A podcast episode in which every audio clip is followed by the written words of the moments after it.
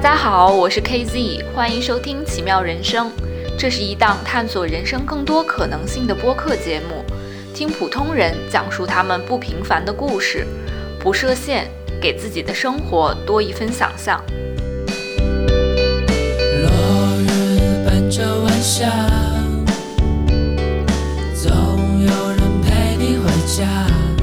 警察打电话给我，他说你的孩子在家里，两两个小孩，那你回来的时候来对找我们。每一个律师都跟我说，哎，你一定要坐牢了，怎么怎么怎么了，你一定逃不掉的了。我说我就去看看。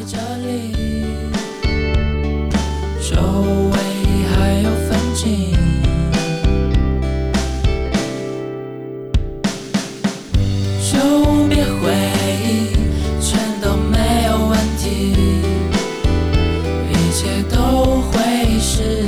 我现在今年五十一岁了，他们十五岁、十二岁。好了，三十年以后我一定死掉了呗？啊，我希望了。他们四十多岁，我死掉以后，他们怎么办呢？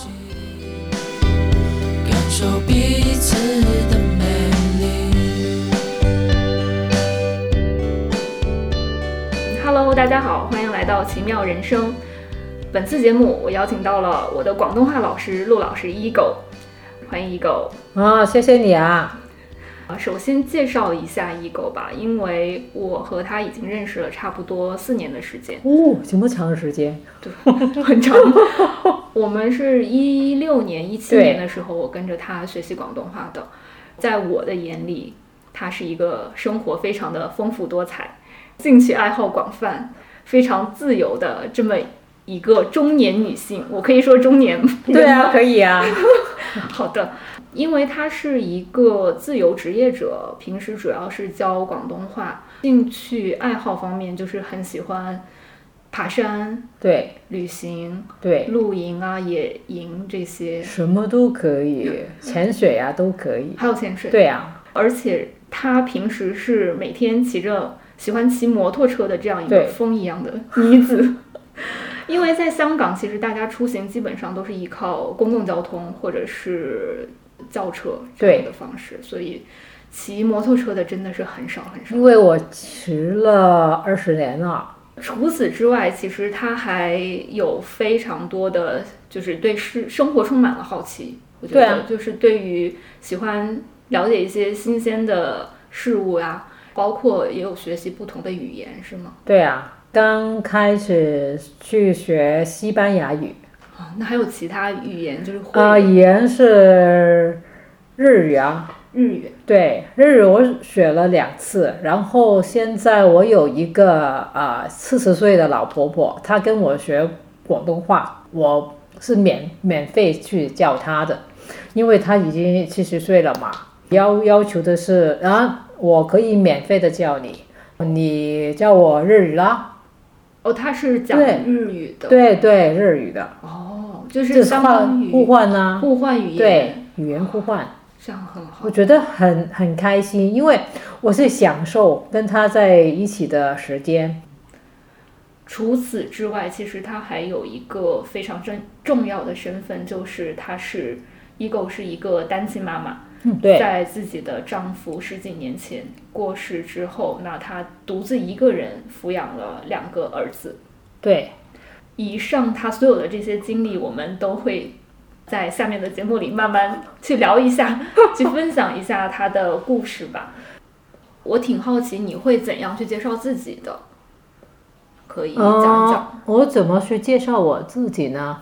我是一个很独立的人，因为小时候我八岁，对，八岁开始我就自己做饭，自己吃，因为我爸妈都要到外面工作，我哥他们也，对啊，我哥已经开始去工作了，然后家里只有我一个人，从八岁开始就是这样，到晚上十点左右他们才回来，所以八岁开始我就自己照顾我自己。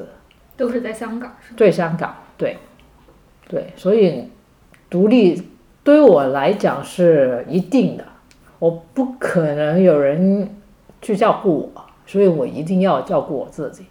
当我老公去世以后，我就想起来，为什么我可以过得这个康，就是因为我小时候就是这样面面对生活上的一切事情。所以呢，我觉得我的孩子都是一样，我要怎样去培养他们。当我开始毕业以后，中学毕业以后，我就开始工作。工作的时候，第一两年呢是没有什么特别的，跟别人一样，就是去学习，放工以后去学习英语。然后第三年开始，我就是三份工作在一起，这是我本来有的工作。然后我有一份 part time，就是做牙医的做护助理助相当于理，对助理。嗯然后我还有一个，就是我很多假期嘛，然后我去卖出去，去做一个嗯什么 event，做一个活活活动的助理，就是活动的助理，在一个商场里面。那正职工作就怎么和牙医助理配合呢？这个时间因为牙医助理是晚上的吗？哦，是晚上对，正职工作是早上吗？哦，对，下班以后就去工作，那很辛苦。不辛苦，很好玩，很开心。我不觉得辛苦的，因为我喜欢工作。因为在牙医助理十年里面，我看到很多人很奇怪的人，就是你们觉得的平常人。小时候呃，小时候啊，是是，小时候很怕去看牙医，觉得很痛，其实不痛的，可以不痛。然后，然后一个很大的男人，他进来以以后，就是小猫一只，很怕，因为很痛耶。大人进来就会，哎呀，我的牙痛了，帮我去拔掉。医生常说，哎，你的手指头痛了，你会不会叫医生割了它？不会呀、因为外外面嘛，别人看到嘛，但是里面牙齿三十二克，少一克没问题，别人看不到，是吗？但是前面的有问题啊，嗯要装假的。就是你会看到很多事情在里面，很多道理在里面，所以是这样。你也是在做不同的工作，然后了解到生活的不同对面，对对平常人根本看不到。对对 对，就是工作是让你看到不同层面的人，跟经历不同的人生一样，跟我喜欢看电影一样。那当时为什么会想到去教广东话？为什么会开始教广东话？是因为我有一段时间是在一个中心里面工作，是语言中心。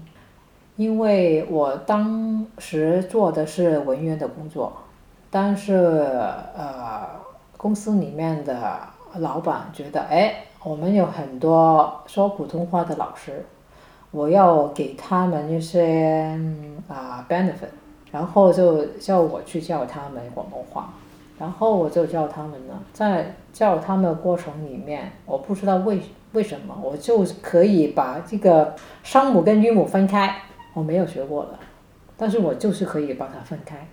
他们觉得，诶，你在做有有学生有外外国学生来了，你教不教？啊，好啊，也去，我不怕，就去呗。然后，诶，也可以啊，慢慢的积累很多的经验，以后我再去出去教其他的学生。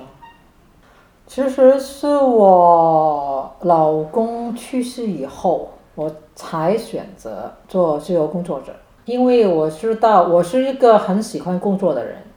如果我找到一个长时间的工作，我完完全不会理理理他们的，我知道，就是家庭。对家庭哦，完全不会理他们，所以我是我觉觉得不可能，因为小时候啊、上学啊，今天上回回家就病了，病了以后就就得照顾他，我怎么去上班呢？因为我家里只有我婆婆，就这样，我觉得我应该留留在家里。嗯，明白，就是有更自由的时间去安排。对，因为要参加他们的活动，啊，旅行啊，什么学校活动啊，我哪有这么多时间呢？那就是选择了做自由工作者之后，你是目前的生活状态是怎样的呢？生活是怎么安排的？疫情以前呢，我早上有课，固定的课，然后有时候上午也有会有课，然后晚晚上也是固定的，其他的时间就是我选择了，我可以做我自己要做的事情。然后是做义工，然后就是去爬山、潜水、开会，因为我还是印刷工会的理事。因为过去六年我要去接我的孩子，呃，送他们回回回学校，接他们回宿舍，也是我的工作。然后现在其实我做什么工作都可以，因为他们长大了，不用我照顾。其实我可以找一份安稳的工作，但是我觉得为为为什么我要找一份安稳的工作？这不是不是我要的。其实我觉得，教普教广东话可以帮助别人。在我心里，我这成功的定义就是：第一，我活得开心；第二，我没有遗憾。我有钱没钱无所谓，因为我在贝澳去露营的时候，我打开露营的帐篷，出去就是海，很靠近海。我前面有一头牛在前面走，有鸟在唱歌，这不是最好的吗？你要的不是这样吗？但是我住的地方是不用钱，一分一毫都不用付。因为你自己也是一个自由职业者嘛，那可能在工作中面临的风险就是收入的不稳定，尤其还要同时抚养两个儿子，那这个其中的压力怎么去做一个平衡？因为我养孩子是很便宜的，小小时候他们的衣服我从来没有买过一件，都是别人啊，孩子大了，我就去收回来，收回来然后让他们穿呐、然后因为他有表表表表姐表哥，他有很多衣服啊，还有我的朋友的，穿不完，很多，送给人。因为有一次我有有一个朋友，他六六十多岁，他的孙子都二十多岁了，他还给我几岁的衣服。我说你的孙子你是二二十多岁了，你把这个衣服存在你的家里十多年。他说买回来的时候很贵耶，我觉得这样不是很奇怪吗？所以你的整个生活成本是不是很低的的啦？嗯，对啊，还有我跟他们说，哎，我家里的家具很多都是以前旧的旧屋子里面搬过来的。我旧屋子里面的家具是以以前店铺里面搬上去的，然后还有说是朋友给我的，新的要我要用钱去买的只有两张床，然后两个椅子，然后电视机，对了，没了，其他都是别人的。别人我我的朋友很喜欢买东西，买完以后也不用，他觉得哎旧了不用了，我觉得哎还可以用啊，还新呢，我就拿回来了。那还有哪些其他低成本育儿的事情吗？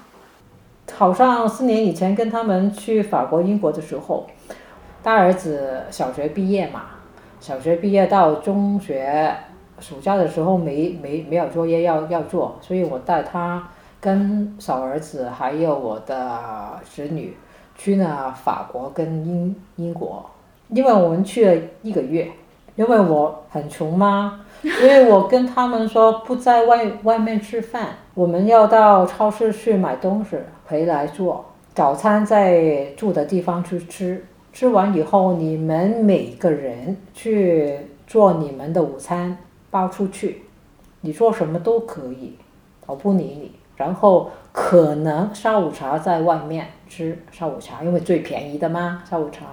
然后晚晚上回住的地方去做饭。然后还有一段就是从法国到英国去的时候，其他的人都会坐欧洲之声嘛，因为比较出名嘛。然后我觉得很贵，我跟他们说，这个是坐火火车的价价格，这个是坐大巴的价格。他们说坐大巴吧。然后就是有个很很奇怪的经历，就是坐的大巴到那个隧道里面，大巴不用走，不用开车，隧道去走。哦，是隧道在对对对对对，很好玩。我跟我的学生，其他的国家的学生，对吗？是这样的吗？我又没没试过哎，因为他们都是坐火车嘛，很有名嘛，对，很好的经历，对，很好玩，他们觉得很很开心。不同的选择其实是遇到不同的对对对对，各种事情。什么选择都可以。嗯，对啊，还有就是到离开到飞飞机场的时候，呃，走的时候在 Edinburgh 嘛，在爱丁堡去走，离回回香港，然后我跟他们说，哎，早上因为要便宜的飞机嘛，所以一早是七点的飞机，然后我跟他们说，今天晚上我们多住几天还是退，然后去飞机场呢？因为今天如果我们多住一天，就是晚上三点要起床，然后坐计程车去去飞机场，不然的话我们现在走，然后我们去睡飞机场。他们说去飞机场睡啊，啊那好，去飞机场睡。我去旅游不是因为我要拍照，我去旅游因为我想去感受别人的生活，我才去。巴黎的生活怎么样？地铁怎么样？计程车怎么样？有什么交通工具？超市几几点开门？几点关门？附近有什么可可以买的地方？吃的是什么？超市里面在巴黎，红酒、白酒比水更便宜，比牛奶更便宜。在英国，牛奶比水更便宜。只是我要去了解的东西。那我住在酒店里面，对我来讲没意思，因为我觉得很冷。酒店给我的感觉是很猛的地方。再漂亮的酒店也是一样的问题。你去旅游是住在酒店里面多长时间呢？但是你要花很多的钱去住很很好的房间，但是你就要出外跑哎，晚上也是回来睡一个晚上而已。那你要这么多谢币，这么大的房子干嘛呢？人就是这样奇怪，我真的不明白。经常会陷入消费主义的陷阱，然后对啊，在商业的驱动下去做一些都是别人安排的，所以所有东西都是别人安排的。我要什么一样的，我要一个什么一样的婚礼，我的排场要怎么样，都是换来别人一个晚上的一句话，哇，好靓啊，很美啊，然后什么都没有，但是你要花半年的时间去筹备，你不觉得？好辛苦啊！对，好辛苦嘛！你是活在别人的嘴巴里面，我为什么要活在别人的嘴巴里面？好像钱包，我这哎呀，我的钱包很贵的，几千块的，但是里面没钱。那我 为什么要这样？我几千块可以吃顿很好吃的饭，对吗？对我很我可以做很多事情，我喜欢做的。另外还想问到一点，就是说，因为你之前讲过，你从小就是很有自己很独立的想法呀。嗯那你之前也对你的妈妈说过，我我是一个不婚主义者，对对对然后我不相信爱情。对，那为什么后来会有这个转变呢？因为我遇到我的老公，他，因为我觉得我嗯不可能再找到另外一个跟他一样的男人，可以跟我怎么配合，所以我觉得不能放弃这个机会。我以前不相信爱情，因为我觉得我小时候看到我的表表姐，她身边很多朋友，她们几个女孩子身边都有很多男朋友，男朋友也有其他的女朋友，我觉得哇乱乱的一团糟。我看到就觉得爱情就是骗你骗我，骗你。然后长大以后也不相信爱情。其实我谈恋爱的时间不到五次，真正谈恋爱的是不到五次。然后我遇到我老公的时候，我觉得啊，这个是我永远再不会遇遇到的人。然后我给我机会，也给他机会。我老公是马来西亚来香港，然后我跟他认认识的。是怎么遇到？然后当时就觉得合适了。啊、因为我们在同一间公司里面工作，他是做赛车的，我们的公司，他是修修车的，然后我们他们要到处去比赛，他在香港当时很有名，然后他也是工作狂，我们两个都是在都是工作狂了，所以我很理解他，他理理解我，所以很好。我们很多时候我们从来不吵架，但是在工作上会，但是人上不会。工作上是，对，工作上我们同样公司嘛，嗯，对，工作上可可能会觉得，哎，这个不应该这样做，我觉得这样做好，会会有次讨论的，其他都没有了，嗯，觉得很好。对啊，后来就觉得不可以放弃，然后他是一个很很喜欢结婚生孩子的男人，是我逃避了一一年两年，然后我就是投降了，我跟你结婚生孩子，因为我给了我自己一个什么机会，因为当时我在叫一个美国的夫妇，女的，她的面不知什么什么事情，她塌进去，然后她怀孕了，我跟她说。我我其实我为为为什么不想生孩子？因为我觉得生了孩子以后不是也要分开嘛，怎么麻烦？为什么要生孩子？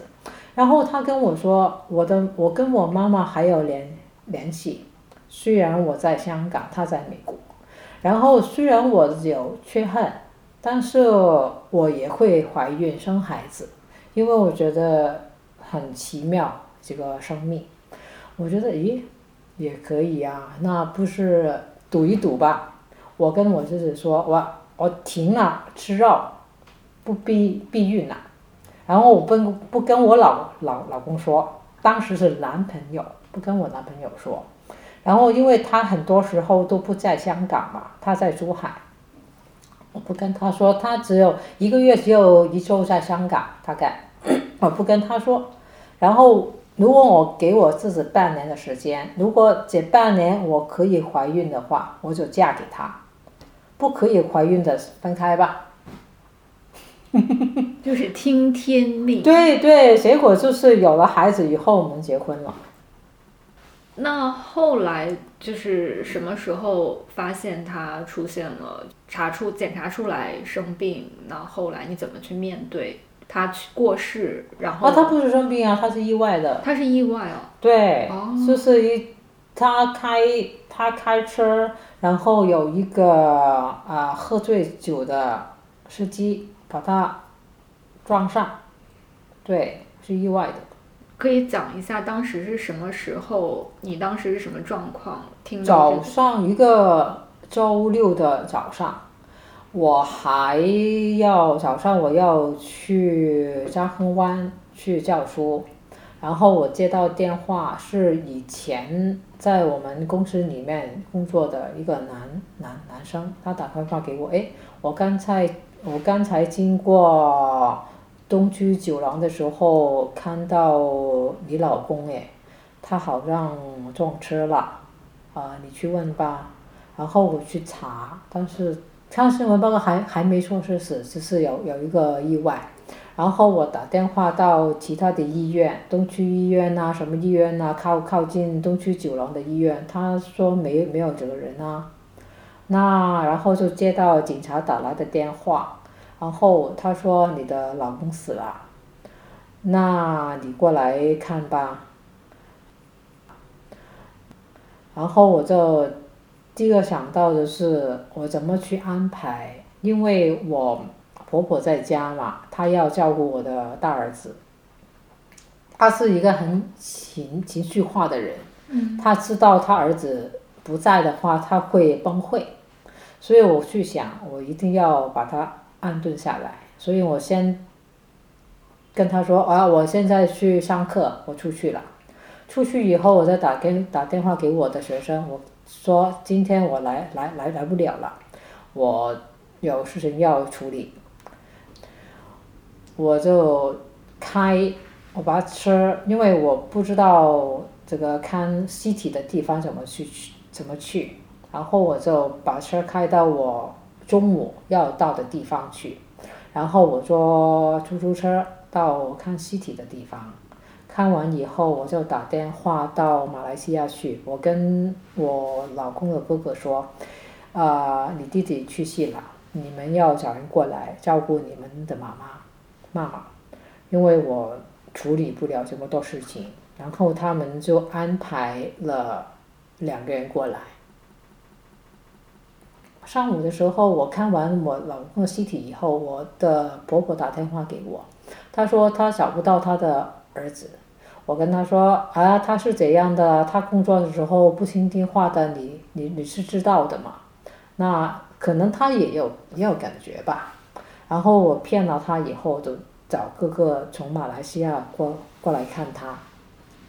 然后晚上的时候他知道了，的我老公的哥哥也来了，所以处理的比较顺利。对，但是当时你已经怀孕了，对啊，所以差不多你生孩子你了。怎么你当时的心情，或者是说我很难想象你怎么就是要独自去面对生孩子呀，把孩子抚养长大这样，但就是想你一定。要接受啊，嗯，不可以改变吗？死死掉了，你改变不了。然后孩子一定要一定要生下来嘛，嗯，就是这样。那当时的状态是怎样的呢？状态没有什么区别，只是生完孩子才是有点，每天都是哭了，每天都是哭，没有什么可以解决的，都是想，哎呀，为什么他死的这些东西。但是我很清楚，我不会，我不会有什么想想法，就是哎呀，他死了，我怎么去面对什么怎么？我没有，一定要，一定可以过的。对我来说，没有过不了的坎，一定可以过的。我生孩子生下来以后，就是照顾他呢，就是这样。因为我还有帮他买了保险，对，可以撑这样一段时间，对，所以没没有想太多。对，我觉得一定可以过的。对呀、我没有想过过不了啊。对，没有想过。那情绪上面的调整就是慢慢的这样子。对啊，对啊，。你慢慢去接受。我还有就是，好像你又拿着一张一把刀，不停的告诉你自己，他死了，他死了，他死了。当你的伤口不再痛的时候，就结束了。你不可以逃避，不能逃避。最大的问题就是我很喜欢一个作家三毛，台湾的。我曾经经历过她失去老公的情绪，因为她在她的作品里面说：“我是愿意死去的是他，因为我能承受。如果死去的是我，他承受不了。”那时候我觉得不可能啊，呃，我因为我比较自私，我想我承受不了，我要先死。然后其实我在我老公还在的时候，我跟他说：“你一定要比我先死，你不用 把我留留在这个世界上。”对，所以就是这样了。所以我觉得，当我经历以前经历过，好像在他作品里面经历过以后，现在我面对的时候，我就跟自己说，对他以前三毛的想想法是真的。如果你真的爱爱一个人，你不会让他经历你现在的所经历的事情。那在抚养孩子方面，你一直也是采取着一种放养的态度，这方面可以具体的讲一讲吗？我当然是小时候，因为我们在家里，我老公还在嘛，我婆婆、我老公、我了，跟我小儿子说的是英语。他到幼儿园去的时候，校长跟我们说：“诶，他两岁了还不会说话，是不是你们家里说英语的问题？他不会说广东话。”我觉得没问题啊，我我我爸妈都是说广东话的嘛，他可以跟他说广东话。只是他的家里才跟我说，才跟我们说英语，我觉得没问题。校长跟我们说啊，不不不，你们想让会让让让他不好的。他跟他说广东话，我跟我老公都觉得没有必要，没有这个必要，因为他们在马来西亚的，呃，马来西亚语啦，英英语啦，华语啦，什么印度啦，呃，泰国啦，什么都会。没问题的嘛，多语种的对，多语种，只是慢一点而已。为什么要快乐？嗯，然后现在我教语言的时候，我去想，好像我去学西班牙语，因为西班牙语跟法文不是有一个音嘛，在喉咙里面是震动的嘛。然后我是做不了，做不好，但是我两个儿子可以。因为小时候我婆婆他们的奶奶可以，就已经教了他们怎么去发。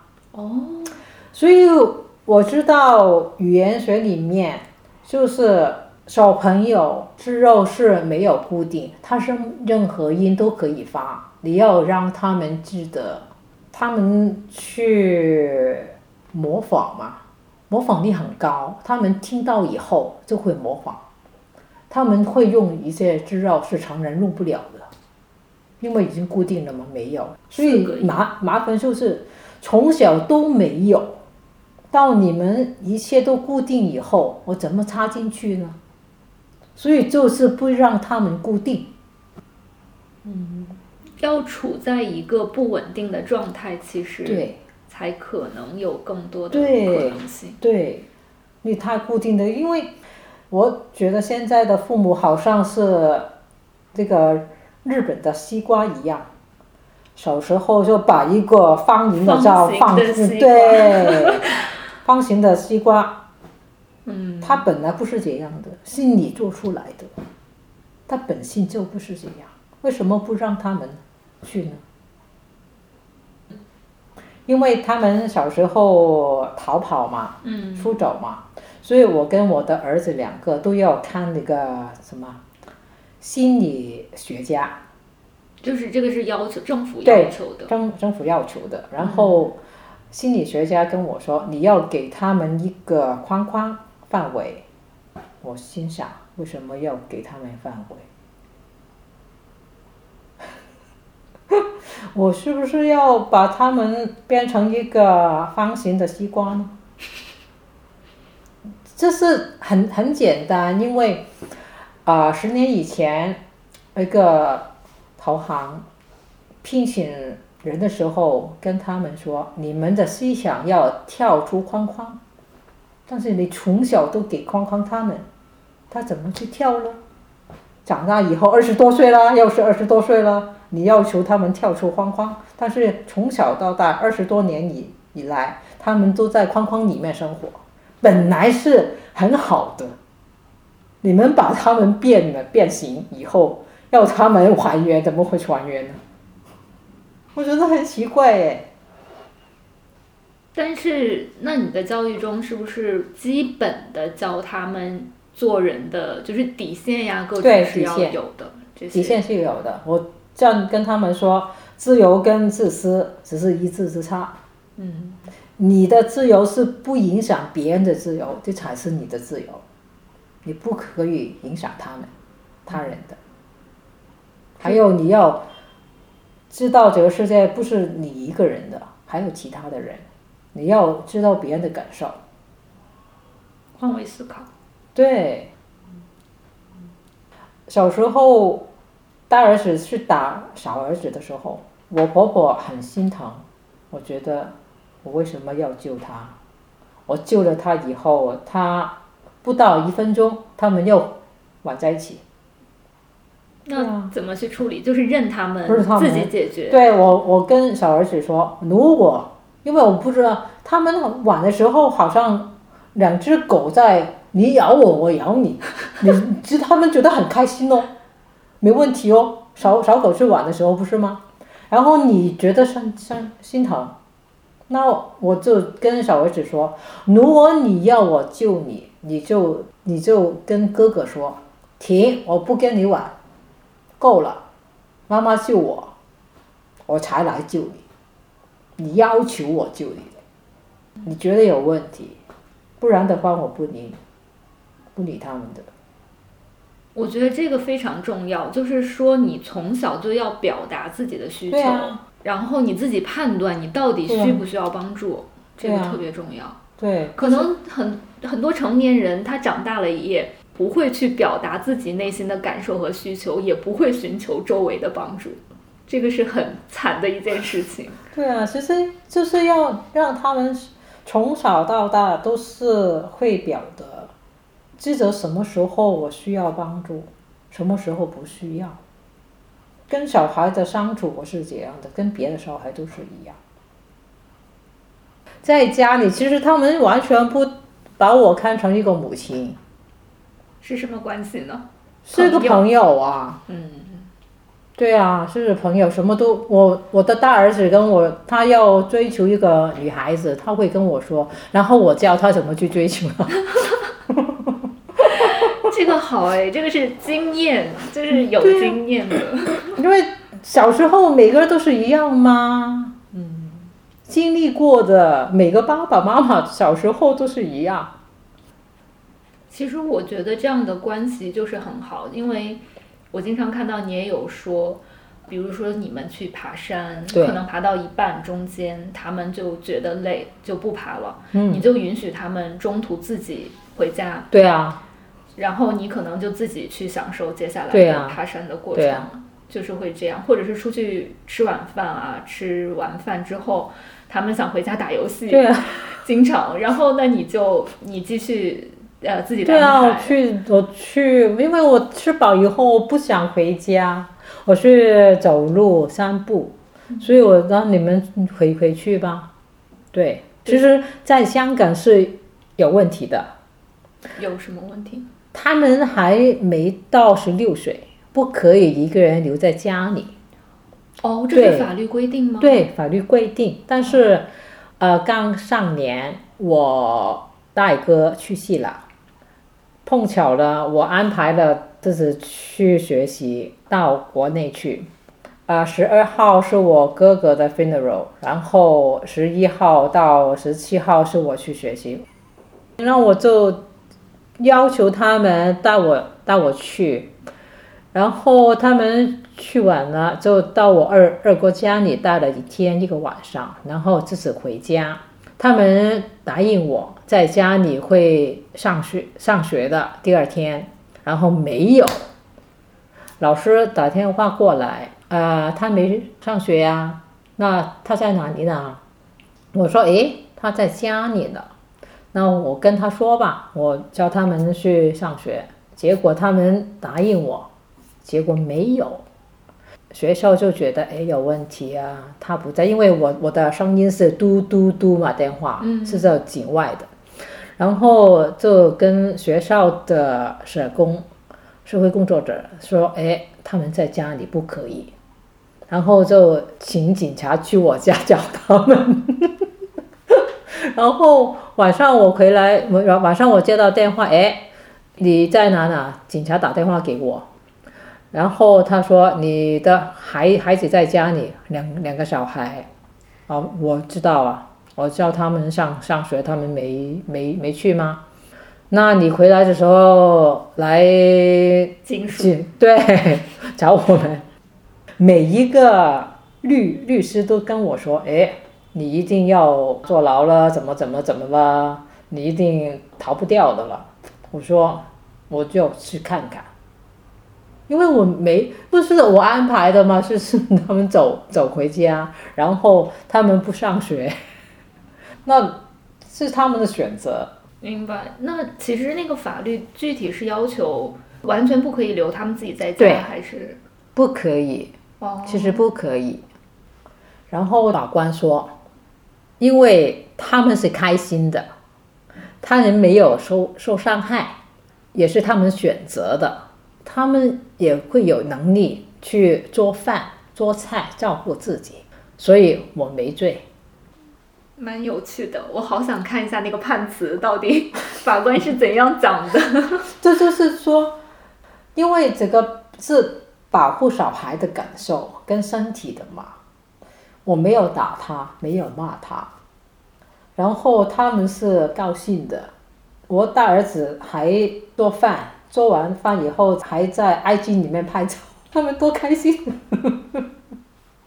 所以没没有伤害啊，我对他们我的我处理他们的是没有任何的伤害，所以是没没没事了。对，就是这样。明白。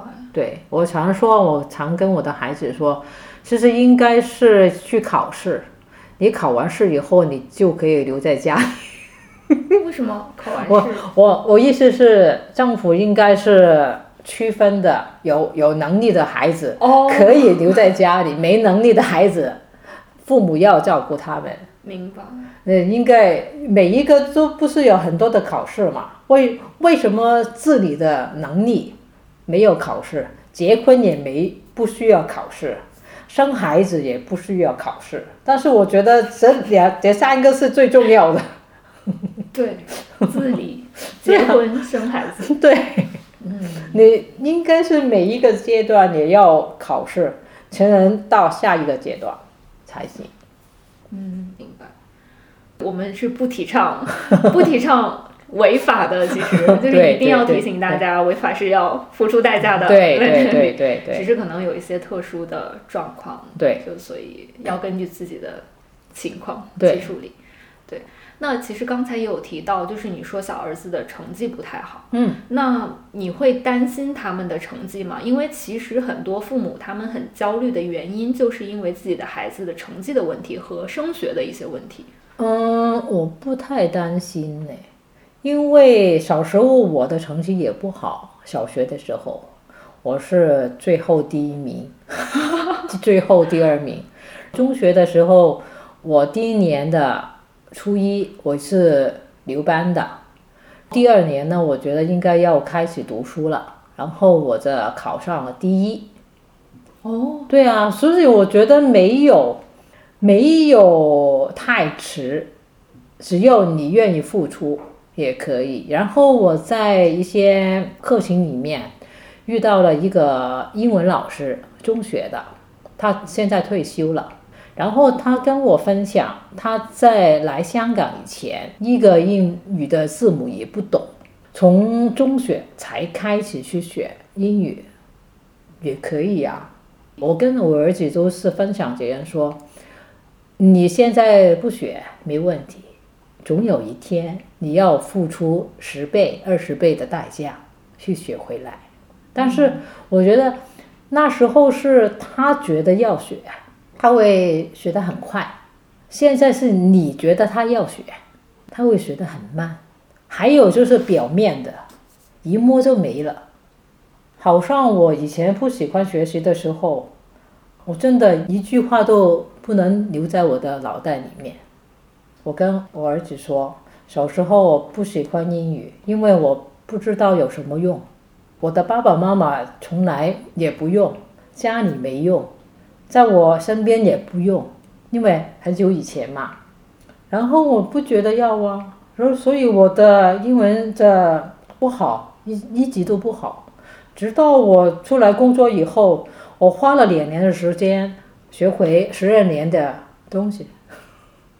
现在我可以用英语去教学，就是这样，永远没有太迟，只要你愿意付出。就是当你愿意学的时候，对，从来都不晚，只要开始行动。对，所以我觉得，就是真是让他们去知道他们要做什么最重要。对啊，就是这样。就是其实对自己有非常清晰的认知，对啊，所以了解自己。了解自己。对，所以我跟孩子说，就是你一一定要找到你的舞台，你找不到的话，你是真的不知道是什么。所以第一步你是了解你自己，了解你自己就是你不一定要认同任何人的想法，你不认同不表现你要跟他吵架，每个人都有他他的生活方式。他们告诉我，他们因为他们喜欢什么啊、跟的嘛啊、要去日本去。我跟他说可以啊，我一直没有去过日本。然后我你你你上去可以啊，你给我一个 proposal，对，你要跟我说，我要他们查资料，你想到哪里去？你要坐什么飞机？你想住在哪里？你选选好以后，你告诉我，我帮你去定。因为这个是你想很想去的地方，你必须要付出。是让他们自己去吗？还是说我我我可以跟他去，哦没问题。但是我要他们明白，你想要的，你必须要付出，你才能得到，不然的话，你永远得不到。那根据您自己的经验的话，你对比如说同龄人呀，那也是四五十岁的，或者是说年轻人有什么建议或者想说的吗？其实我跟我的孩子说的一样了，就是要从心出发，你要想清楚你想要的是什么，不要看别人，别人是别人，不是你，他不知道你怎么样。好像我带了五个女人去西藏，从三十多岁到六十多岁都在里面。因为很多人都说西藏不要去啦，要高反啦，会没命的，回来回不了了。我觉得你觉得吧，我去了一次没问题，我们慢慢上啊，你觉得有问题就回来呗。但是不要留有遗憾。六十多岁的跟我说，对，不要别人说别人说别人说什么都不是你的，都是他的。你要看你的，当然你要看你的能力，但是最差都是飞去然后回来喽。但是如果我不尝试，就没了这个机会。说到选择的问题嘛，嗯那比如说你的儿子成年之后，十八岁之后，你会，我觉得答案是肯定的了，就是让他们去做自己重大的决定，包括是否继续去读书啊，对啊去其他地方，哪怕读书定居，就是离开香港，对或者。嗯，他们接下来路怎么走，读什么专业，就会由他们自己决定。对，嗯，一切都是决定，让他们去选。但是十八岁以前，我必须让他了解他的选择会影响什么，他要承受什么的结果，这是我要为他去准备的。对你一定要有经历才能去想。我跟他说，我现在今年五十一岁了，然后他们十五岁、十二岁，好了，三十年以后我一定死掉了呗，啊，我希望了。他们四十多岁，我死掉以后，他们怎么办呢？所以我跟他说，现在你的一切你要承受，我会帮你，是你的选择，我不可能你现在去任性的做你喜欢的东西，然后结果由我能承担，不可能。很不公平对我来说，所以我跟跟他说，十八岁以后，你想去工作，你可以去工作，但是你记得你要拿钱回来给我，我要给你住的地方，给你吃的，你一定要付出。如果你找到一份工作，可以负担你基本的生活，你还会有钱，你就得剩下来，因为你看这两年。原来是我也没有经历过。经济不好的时候，对，所以你要记得，你要存两年的钱去付，有一天好像今天一样，你经历过了，你这记得牢牢记住，原来嗯不是每一个月你都可以拿到工资。那对于他们之后成年之后，就是不需要你再去抚养他们之后，嗯你对你自己的生活有怎样的一些想象或者是规划？就是读书啊，读什么呢？就什么都可以啊。是继续回归学校校园？对啊，可能会读语言，因为我觉得语言是最好玩的东西。嗯，对，不同的语言，对，所以我常跟学生说，你要学语言就是学习，其实就是谈一场爱情。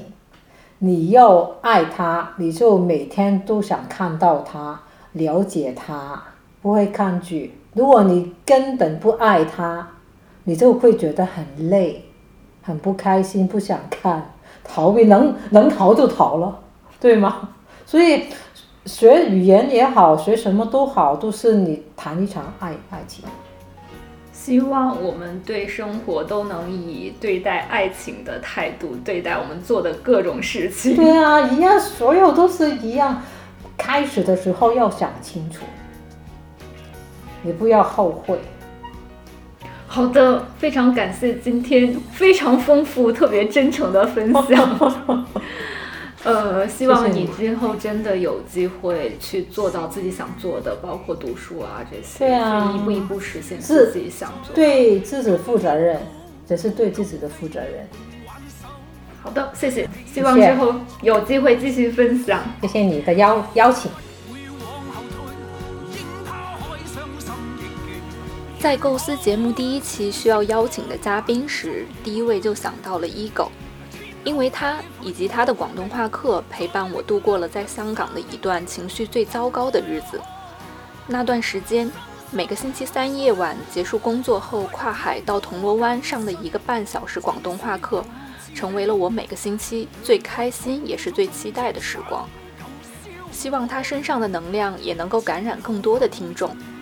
也希望不论我们是二十三十岁，还是五十六十八十岁，都能珍惜生活的每时每分每刻，不留遗憾的活着，像鹰一样永远勇敢且自由。